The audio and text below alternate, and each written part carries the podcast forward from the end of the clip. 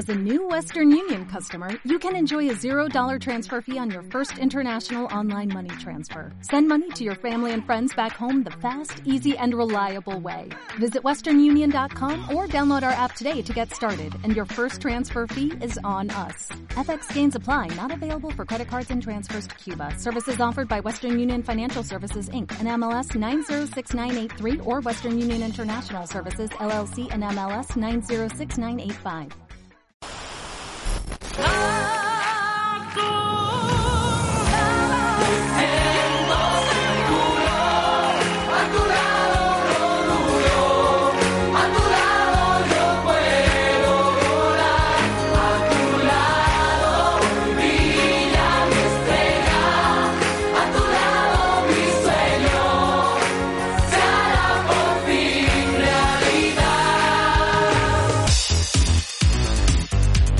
Bombardeo Berrocal. Hola, ¿qué Hola, tal? Muy ¿Cómo bien. estás? Y después de empezar así el programa, ya mejor imposible. Bueno, es que de verdad esta canción a mí me fascina, te lo juro que es muy cursi todo lo que voy a decir, pero es que me hace llorar a mí esta canción, ¿a ti no te Sí, pasa? a mí también. Yo tengo gallina de piel ahora mismo. Uy, bueno, tú, hacía mil que no nos veíamos. Demasiado. Ah, qué demasiado. fuerte. Y qué, y qué fuerte también empezar el año con, con este hit que es OT1. Claro que Es sí. Bueno, empezamos de la mejor manera posible. O sea, Totalmente. O sea, tenemos que decir que eh, vamos a hablar de OT1 porque nuestros pocos seguidores han elegido el tema a través de Instagram. pero bueno, está bien. No lo has cogido mi madre ni tu tía. No, lo has lo cogido el público. gente, ¿no? Claro. Bueno, y decir que también nos apetece hablar de ello y que tiene un poco de excusa porque este año se cumplen 20 años de la primera edición de OTE y Correcto. encima, si no me equivoco, esta semana Rosa, la Rosa, la gran Rosa de España, cumple 40 años. 40 añazos. Es que eso, bueno, super hit. Oye, ¿vamos a gas y empezamos a hablar del tema? Claro que sí. Venga, cabecera. De mística, pero eres mala hierba. ¿Pero usted quién es? Yo soy pro gay. Sin ser nada de eso yo. Tiki, tiki. Por mi hija mato. Explota, explota, me... I don't know her. Qué heavy eres, Juana. Bienvenidas a Popardeo Berrocal. Bueno, pues eso, se, eso- se- se- oh, no sé hablar. Se- se- Por se- si se- se os había olvidado, vamos con los premios Berrocal. Dentro premios Berrocal. Con todos ustedes los premios Berrocal. Galardones patrocinados por las sirenas de Maco. Bueno, viendo un poco la mierda de introducción que has hecho de los premios, ah, tomo Es relevo y fatal. empiezo yo. Bueno, es que hemos hecho una entrada del programa fatal. Venga, dale gas, venga. Llevábamos demasiado tiempo, ahora tenemos Sí. un poco que calentar. Venga, va. Ah, empezamos con los premios Berrocal. Ah, mi premio Beyoncé B va para una persona muy amada en este programa, muy, muy reivindicada. Se llama Karina. Me gusta mucho Karina. Claro que sí. Karina, ah, recordemos, hace una semana o así, fue a Sábado Deluxe Sí. y hizo una entrevista, bueno, una entrevista, bueno, sin más. ¿Cómo es ella? Sí, un poco sin más. Acabó verdad. un poco pidiendo trabajo ah, con Jorge Javier dándole un poco palmadita a la Pobre, espalda. lleva en plan, 50 bueno, años pidiendo trabajo en, en Sálvame. bueno, reclamamos que desde aquí le den algo, ¿no? Sí, porque se lo merece, es que es maravillosa. Claro que sí. Si Melissa tiene un empty mat, ¿por qué no lo tiene Karina? Oye, Por favor. ojo, me gusta. Entonces, ah, bueno, después de salir en Sábado Deluxe, parece que las redes sociales de Karina se dispararon y ahora está consiguiendo la viralidad que merece. Entonces, desde aquí, mi premio para ti. Bu- Muy guay. Y a todos las que no la sigáis, seguidla porque su Instagram es muy guay. Claro que sí, vale oro. Ese Instagram Sí. vale oro. Vale, luego mi premio Osborne va para Gwyneth Paltrow. Mira, el mejor latigazo hecho de la historia es que no la soporto esta tía. A ver, dejando de lado, bueno, dejando de lado no, o sea, todos, no sé si sabéis, ah, ha sacado una colección de velas que huelen a su vagina. Que eso en sí está genial, eso podría ser un Beyoncé B A perfectamente. mí eso me encanta. Lo que pasa es que una, una buena moza que estaba en Inglaterra en su casa tranquila dándose un baño o cocinándose, no sé, unas croquetas, ah, le explotó la vela y se le, ha- le explotó la vela y O se le ha quemado la casa entera. Claro, entonces vamos a ver, ah, O sea vaginas que toda su casa huele a coño quemado. Exacto, o sea, Hostia, explosiva. Es que esto es muy fuerte. Bu- Bueno, muy fuerte, muy fuerte lo de Winnet, muy fuerte. Por cierto, muy enhorabuena porque has pronunciado bien el nombre, que tú el inglés se te da de culo. Batallo Facebook Live. Ya, lo sabes. ya lo sé. Bueno, pues voy yo. El premio Beyoncé se lo voy a dar, ojo al dato, a Sonia y Selena. La Beyoncé. Sa- Eternas, ¿Sabes eternas. por qué, no? No, no lo sé. Bueno, se ve que se han hecho virales ahora, después de 20 años también, porque su, álbum creo que es de 2001, se han hecho virales en Rusia porque eh, hay un challenge con su canción de Deja que mueva, mueva, mueva. No me A puedo mí- creer. ¿Eso es verdad? Sí, te lo juro por lo que más... lo- y se está extendiendo a Italia, o sea, Hostia. viralidad máxima. Y me encanta porque estas señoras llevan 20 años sin sacar música, de hecho no se hablan entre ellas, pero siguen estando a tope. Hostia, pues me alegro. Me eso alegro. me encanta. Y el premio Osborne se lo voy a dar a Ben Affleck y Ana de Armas. Vale, supongo que sabes que lo han dejado, pero sabes el dato, ¿no? No. Vale, eh, Ana de Armas, no sé por qué, porque eso también es súper ególatra, tenía como un cartel de estos como de videoclub con tu, con tu cuerpo hecho en cartón. Vale, tenía su cuerpo en su casa, en la casa de Ben Affleck. La cuestión es que eh, Ben Affleck esta semana, como ha dejado a Ana de Armas, se ha visto a alguien del, de la, ¿cómo se dice? Algún criado de, de Ben Affleck, alguien del servicio, tirando el cartel, el cuerpo de cartón de Ana de Armas en un container. y a mí eso me ha encantado. O Está sea que. Merece oye, el premio. no, y decir que espero que lo haya reciclado y que si no lo ha reciclado, espero que de algún modo me llegue a mí a través de alguna tienda de humana o algún rastrillo, yo encuentre eso y me lo pueda comprar. Espero que te llegue. Te lo mereces. Espero que me llegue. Oye, vamos a, a OT1 y por- para introducir el tema, ¿por qué no ponemos un poco algunos de, de las mejores actuaciones de OT? ¿Te Claro que parece sí. bien? Vamos a refrescar la memoria. Venga.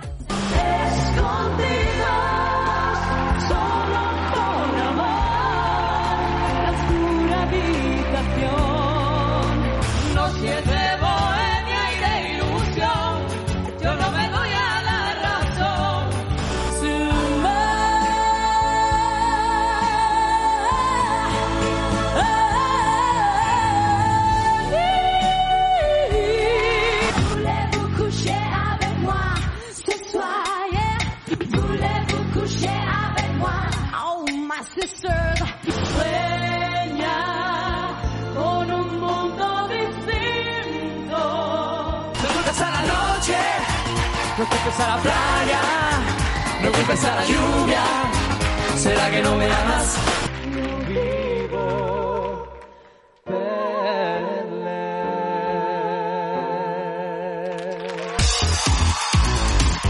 Bombardeo berrocal. Bueno, si algo es innegable es que Operación Triunfo 1 ha sido quizá el fenómeno, no sé cómo decírtelo, televisivo, musical más grande, ¿no? De la historia de, de España. Al menos, yo creo que sí, sin, y sin el musical, ¿no? De hecho es que es, bueno, Operación Triunfo es un formato original nacional, que, Sí. que hasta que yo, hasta donde sé, de Yes Music, y de hecho es un formato que tuvo tanto éxito que lo vendieron a muchísimos países, Exacto. conocida mundial, Claro. OT.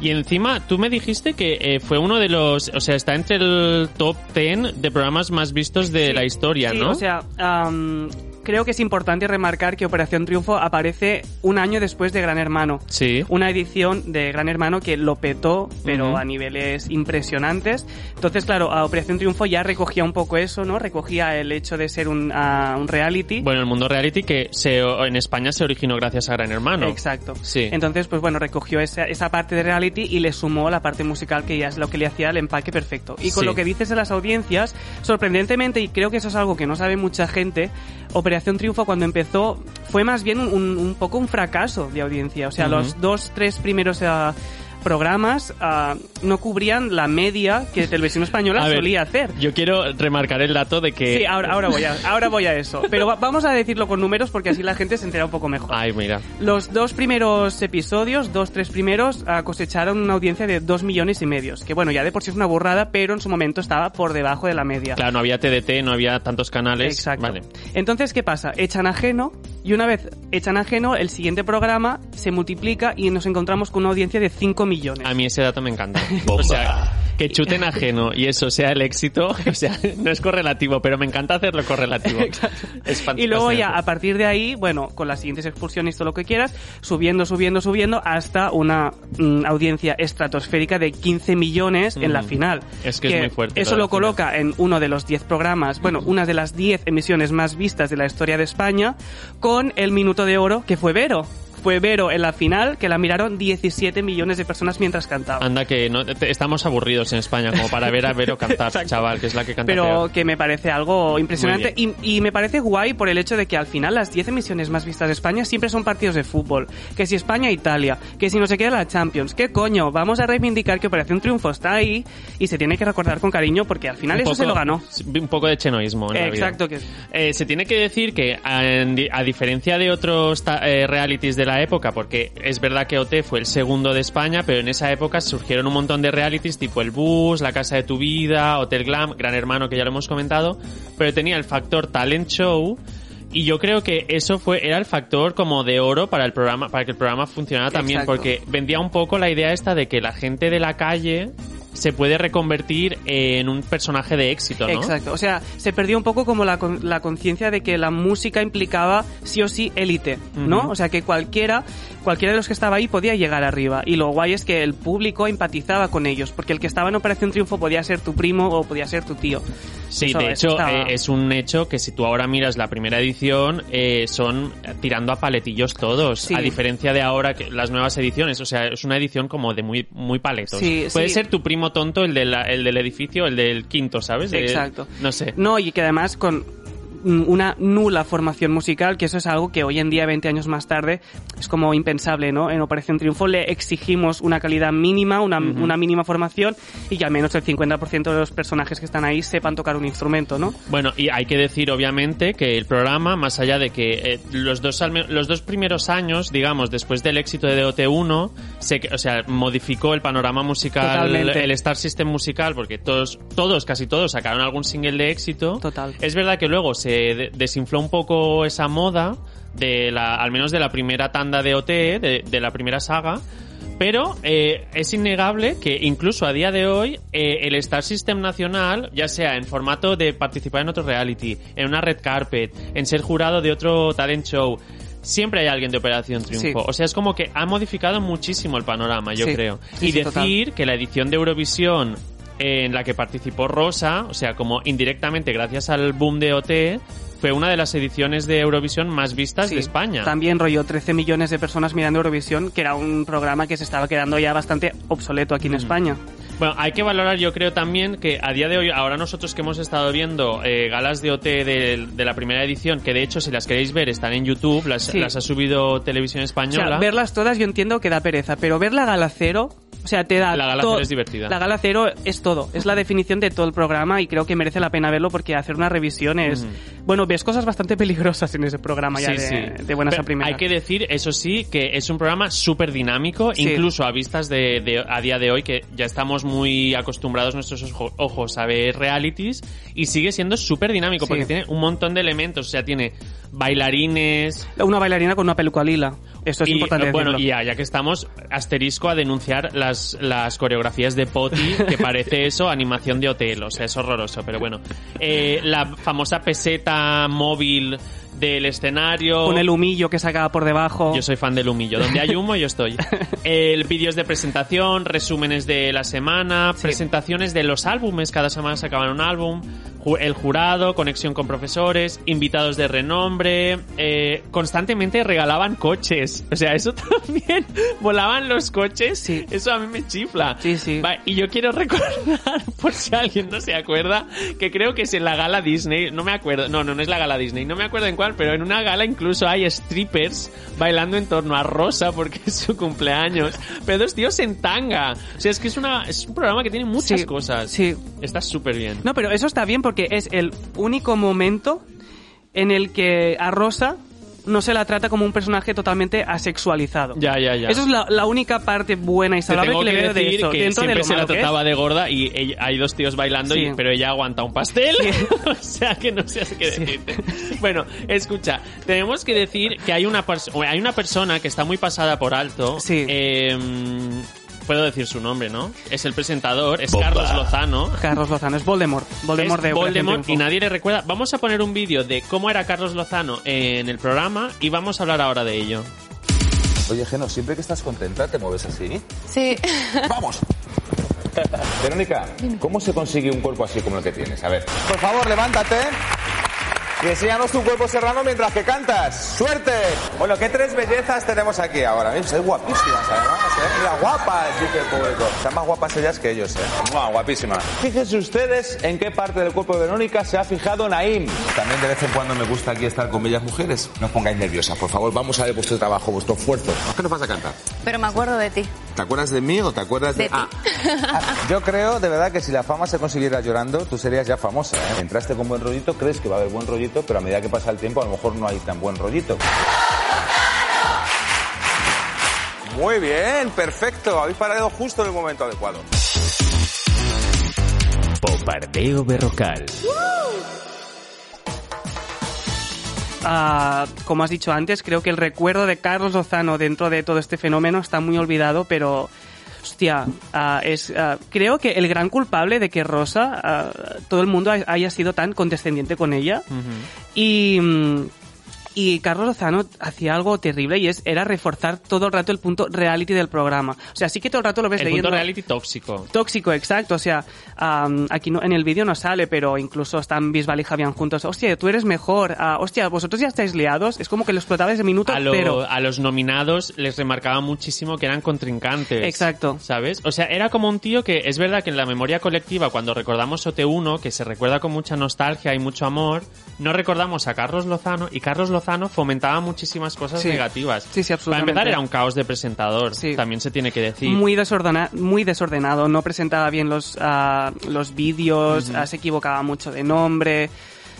Bueno, Ah. eso que dices que fomentaba como unas relaciones tóxicas entre ellos, porque aparte de que fomentaba esa idea negativa de Operación Triunfo, que parece que el éxito solo es ser el número uno, y al final fomenta las frustraciones personales de todos los concursantes y de los espectadores que lo vemos, porque también nos creemos que el éxito es ese. Claro, exacto. O sea, luego los medios de comunicación, cada seis meses sale el típico artículo de... Que fue de Naim. que fue de Naim, o sea, mm, personajes este que han triunfado, personajes que han triunfado y personajes que han fracasado, ¿no? Y es como la gente que está trabajando en musicales 20 años para para los medios de comunicación y para el gran público es gente que ha fracasado y eso Sí. tampoco es así. Mira, mismo Chenoa, que es una persona más o menos exitosa, digamos, Sí. está en, la- en el top, pero es una tía que nadie conoce las canciones que saca a día de hoy, pero y es como en plan Chenoa ya no musicalmente ya no vale, tiene Sí. que hacer tele porque no sé, y es en plan, perdona, esta señora hace conciertos y tal, a lo mejor hace a lo mejor antes llenaba anfitea- anfiteatros y ahora está en el Teatro de San Cugat. Ok, pero se dedica a ello. Pero es que han pasado 20 años desde Operación Triunfo, Claro, vamos a ver. Bueno, una cosa que no hemos dicho, obviamente, que en el vídeo yo creo que es obvia, eh, Carlos Lozano es un puto machista. Sí, Es que sí. da mucho asco como Sí. trata a las tías. Sí. Y a los tíos también como de colegueo de vamos a violar a unas pipas ahora al salir. Es que es asqueroso Totalmente. Y, y además como... mm, a ver, ¿cómo decírtelo? No hacía que los personajes estuvieran cómodos. O sea, tenía mucha más facilidad para hacer sentir cómodo a un hombre con el rollo colega, con el rollo de hostia, a ti que no te gusta, sabes que, que a las chicas, a las chicas era muy incisivo, ah, intimi- las intimidaba, no hacía, no hacía que estuvieran cómodos y no sacaba la mejor parte de ellos. O sea, yo creo que Operación Triunfo podría haber sido incluso muchísimo mejor con un presentador que hubiera remado a favor de ellos. Es que yo No sé. no sé qué opinas tú, pero los dos grandes em, presentadores icónicos, a Pilar Rubio, la obvio, obviamente. ¿Quién se acuerda de ella Nadie, mismo ni ella una misma. Triunfo? Yo a Pilar Rubio es que no- ya le hemos dado demasiado tiempo ahora hablando de ella. Eh, Jesús Vázquez y Roberto Leal, cada uno podrá opinar lo que quiera de ellos dos y lo que sea, pero tienen como también una parte human- humana. Sí. Soy humana como Chenoa. Mm. O sea, como humanizadora y que hablan, o sea, es verdad que a lo mejor fomentan también el rollo espectáculo del Sí. programa, pero también tienen ese parte, esa parte más como de psicólogo, no sé psicólogo, pero padre, ¿no? O Algo Exacto. así. Carlos Lozano no, Carlos Lozano es... Carlos Lozano, cuando no había cámaras, intentaba violar a Natalia, estoy segurísimo. Es que es asqueroso, te lo juro, es que no puedo... Sí. No puedo sí, hablar sí, de él. total. Bueno, Total. y una cosa que también creo que tenemos que hablar, que Carlos Lozano fomentaba mucho, es el maltrato que sufrió en el formato Rosa de España. Exacto. ¿Te parece que pongamos este vídeo de presentación y vamos a hablar del tema también? Sí. Porque es muy fuerte. Vamos allá. Si tú lo que quieres adelgazar, lo vas a tener fácil. vas a hacer deporte, ¿sabes? Pero fue... ¿Quieres que conozcamos el comedor de la academia? Sí, hemos tomado gustico. ¿Cómo? Y tan a gustito, te has saltado toda la dieta, te has tomado un solomillo con patatas y aceite y te lo has comido todo, ¿no? No quiero que te preocupes por el físico, no tiene nada que ver. Popardeo Berrocal. Bueno, por si alguien no se acuerda, que lo dudo porque incluso la gente que no mira el programa se acuerda, Rosa de España obviamente fue la ganadora, fue el top mm, del programa, fue como un fenómeno, fue como hace poco Amaya también en Note 2017, y decir que Rosa eh, llegó al programa y como que era como ya como normalizado que ella no solo venía a aprender a cantar, sino también a adelgazar. Sí. Su reto era adelgazar. Sí. ¿Qué dices? ¿Por qué? No, y en la gala cero queda muy claro que todos los personajes tienen como un vídeo divertido de introducción y luego un vídeo como más salseroso, más Sí. de a mí me puede gustar tal, yo pienso que tal. Y Rosa, después de poner, un minuto después de ponerle su vídeo de entrada, ah, ya están poniendo un vídeo de ella llorando, ah, diciendo que está complejada y que le da miedo a entrar porque está gorda. ¿No? Entonces, como que el programa ya te presenta antes los complejos de Rosa que a ella misma, ¿no? Bueno, y que después cuando la presentan a ella, lo- enseguida en la gala cero eh, la- lo conectan para presentar el comedor de la academia. Es que eso es muy, de muy mal exacto, gusto, exacto, tío. sí, es verdad. Y decir que es verdad que Rosa aparecía en, la- en el vídeo de presentación de que ella estaba complejada por estar gorda, pero en el fondo, si lo piensas, es que el Noemí Galera, que en ese momento hacía casting solo, le preguntaba qué harías tú por poder entrar en la academia, qué cambio harías, pero a los demás les, les preguntaron algo, Eso no, pregunto. eso no se sabe. No se sabe, mm. pero, mm, o sea, ¿por qué? Ya Claro, es ya como- Luciana la respuesta, ¿no? La gorda tiene que, tiene que estar complejada y tiene que querer cambiar. Y decir que, una cosa, eh, mm, en, el- en la memoria colectiva también Rosa era obesa. Sí. Y Rosa, si la revisas ahora, es una mujer entrada en carnes y ya está, ¿sabes? Exacto. Pues como, yo qué sé, como cualquier... per- Pero una mujer sana, es que no, no tiene... Incluso bella, en según que- o sea, depende del look. Cuando le ponen esas túnicas de Tutankamón, Pero bueno, está eso como a todos, los looks de todos a veces eran, eran una catástrofe. Ya, ya, ya.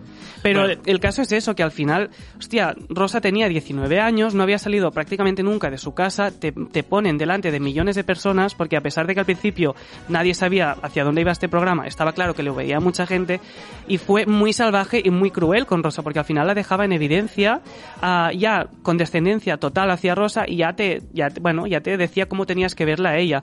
Y eso al final se convirtió en un espectáculo en el que cada gala uno de los, ah, de los momentos importantes era saber cuánto había adelgazado Rosa. Es que eso es súper desagradable. Claro, al final convertir eso en espectáculo o al propio Carlos Lozano diciendo a los demás compañeros ah, cuidado con el buffet ah, y Rosa, vamos a ver, nos estamos pasando un poco. Eh.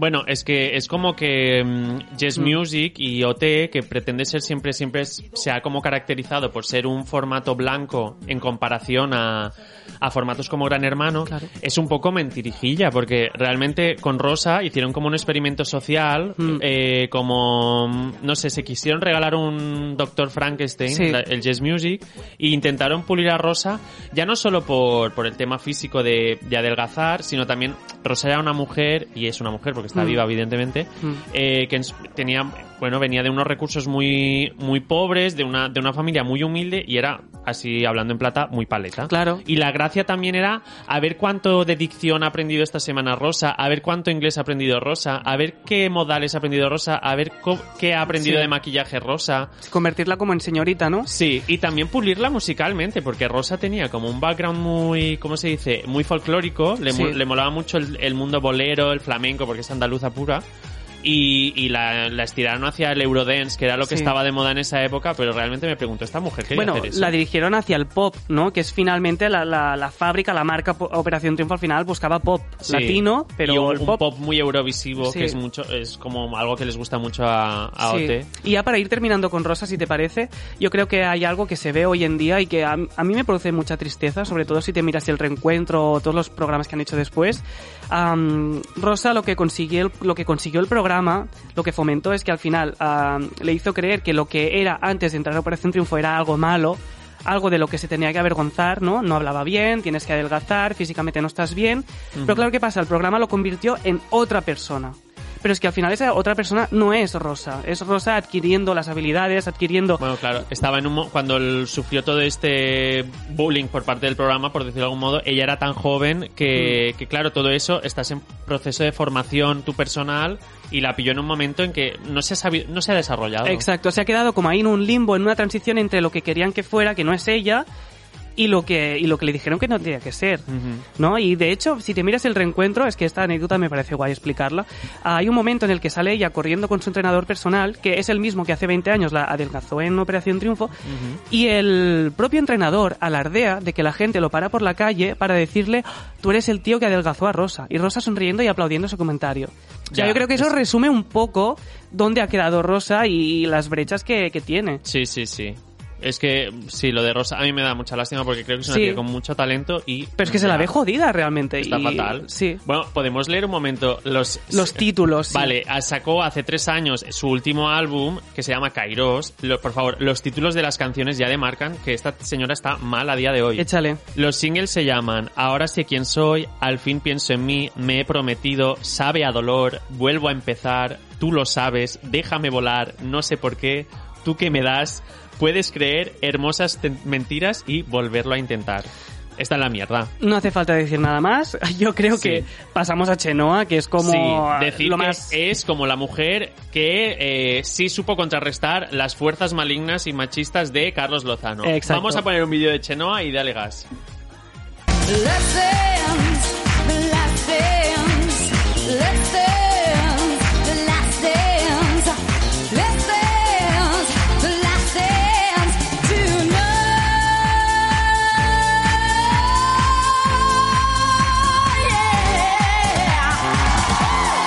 Me hace mucha todo mucha gracia, lo siento. No es por reírme de nadie, es que soy así. Triunfar por triunfar no tiene mérito. Pues a base de trabajar muy duro, analizas un poco y, y sigues para adelante, que para eso estamos. Dices, ah, esto está tirado, esto lo puedes hacer o te animas.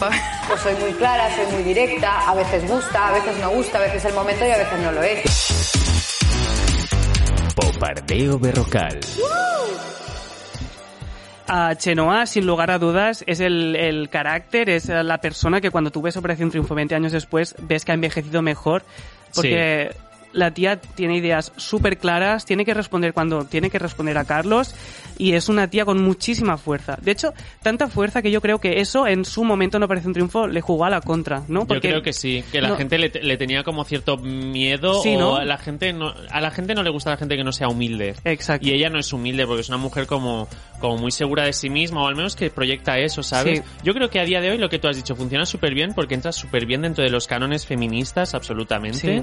Y que además, curiosamente, físicamente, su, su, su rollo curvilíneo ahora mismo Sí. está súper de moda. No, claro, y a nivel técnico, si Rosa, que no lo hemos dicho, Rosa es la voz, porque tiene una voz prodigiosa, a Chenoa y Bisbal desde la Gala 1 tienen una comunicación con la cámara, una manera de moverse, una, una seguridad, Que eso molaba, ¿no? Y eso es lo que al final los catapultaba y destacaban Sí. muchísimo. Yo como mallorquín la defenderé toda mi vida y os Sí. te juro que me puede vomitar en los ojos y, Sí, y matarme. o porque sea. tú eras súper fan de Chenoa, en plan que no dormías por las noches. Bueno, tengo que decir que mi madre, no sé si se acuerda, pero yo me acuerdo de una noche, yo estaba súper obsesionada con Chenoa, así soy de maricón. Eh, la cuestión es que una noche me acuerdo que soñaba tanto con Chenoa que me desperté llorando porque no podía parar de soñar con Chenoa. Y me acuerdo que yendo al colegio se lo dije a mi madre, que mi madre dudo que haya em, guardado ese recuerdo en su cerebro, pero ahora se lo digo a ver si se acuerda ella. Pero me acuerdo de decírselo rollo, mamá, hoy no he dormido porque es que no puedo dejar de pensar en Chenoa. Sí, yo, yo sé que no me lo vas a preguntar, pero yo tenía una obsesión muy loca con Nuria Fergó. O sea, yo tenía televisión en mi habitación. Yo tenía televisión en mi habitación con 5 o 6 años. Mis padres me decían a las 11, rollo, vete a dormir. Que coño, yo me ponía la tele a nivel 1 pegada a un centímetro de la pantalla para ver solo a Nuria Fergó.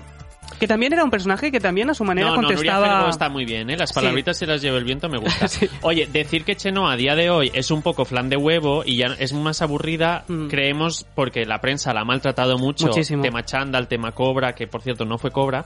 Eh, y yo creo que se ha puesto como un poco a la defensiva. Sí. Y aparte que se ha puesto a hacer programas de chocha, porque tu cara me suena es de chocha. no está ayudando nada, tu cara No, me suena Es como que antes era muy fresca y ahora no sé qué le pasa, que es Mm. como ver un cadáver. Sí. Sinceramente. Sí, ah, bueno, de hecho creo que ha entendido demasiado el, el rol, el papel que tiene que jugar en la televisión y lo juega. Y cuando tú ves que algo no es de verdad 100%, eso te salta. Sí, lo que tú dices, que yo creo que se vigila mucho, porque como la han, la han jodido tanto Sí. por cosas injustamente, o sea, ha sido maltratada injustamente, Sí. que yo creo que, que lo mira todo de reojo. Sí. Y la naturalidad y la frescura que tenía antes, pues no la tiene. Sí. ¿No? Oye, no hemos hablado para nada ni de Bisbal ni de Bustamante. Que por, por cierto eran uno y dos, o sea que dos y, un, y tres, perdón, o sea que deberíamos hablar de ellos, pues que no nos interesa. Eh, no, no, bueno, un poco sí que nos interesa, tampoco vamos a ir aquí de flipadas. Lo que pasa es que al final tenemos 30 minutos de programa, hay que escoger. Mm, No sabíamos si hacer dos programas de Operación Triunfo, soltamos la idea, si a alguien le apetece que nos lo diga, pero al principio vamos a hacer solo uno, mm, condensadito todo. Rosa Echenoa y Carlos Lozano nos parecían como muy claves para entender el programa. Sí, no, y además Bisbal y Bustamante cuando ves el programa pierden mucho, ¿eh? Sí. O sea, han, han envejecido muy Mm. mal como, como concursantes Sí, pero porque Bisbal- son muy ca- cani choni. Sí, pero Bisbal Cani Choni, tenía, perdón, tenía algo que te enganchaba. O sea, Bisbal fue una Bueno, lección yo de casting brutal. Yo Bisbal Brutal. soñaba con Chenoa, pero de día pensaba en Bisbal.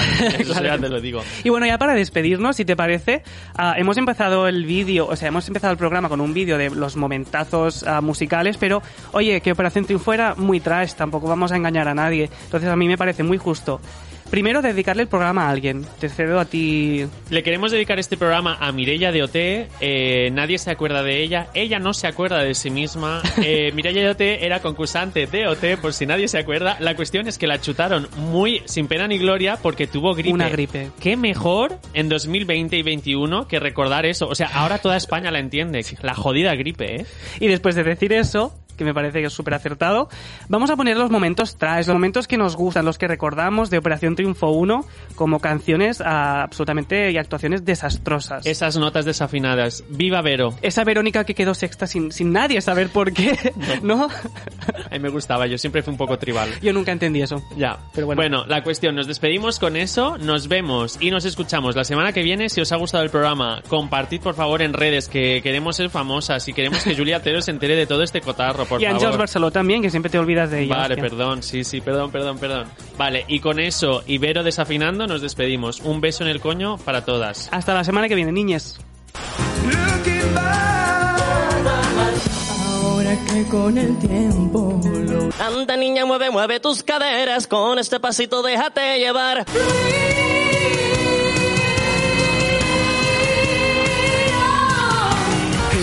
Rising.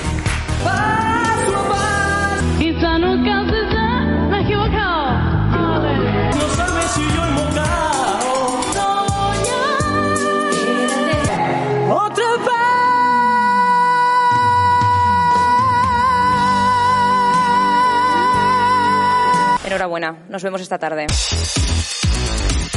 Popardeo Berrocal. Popardeo Berrocal. ¡Qué guay! Popardeo Berrocal.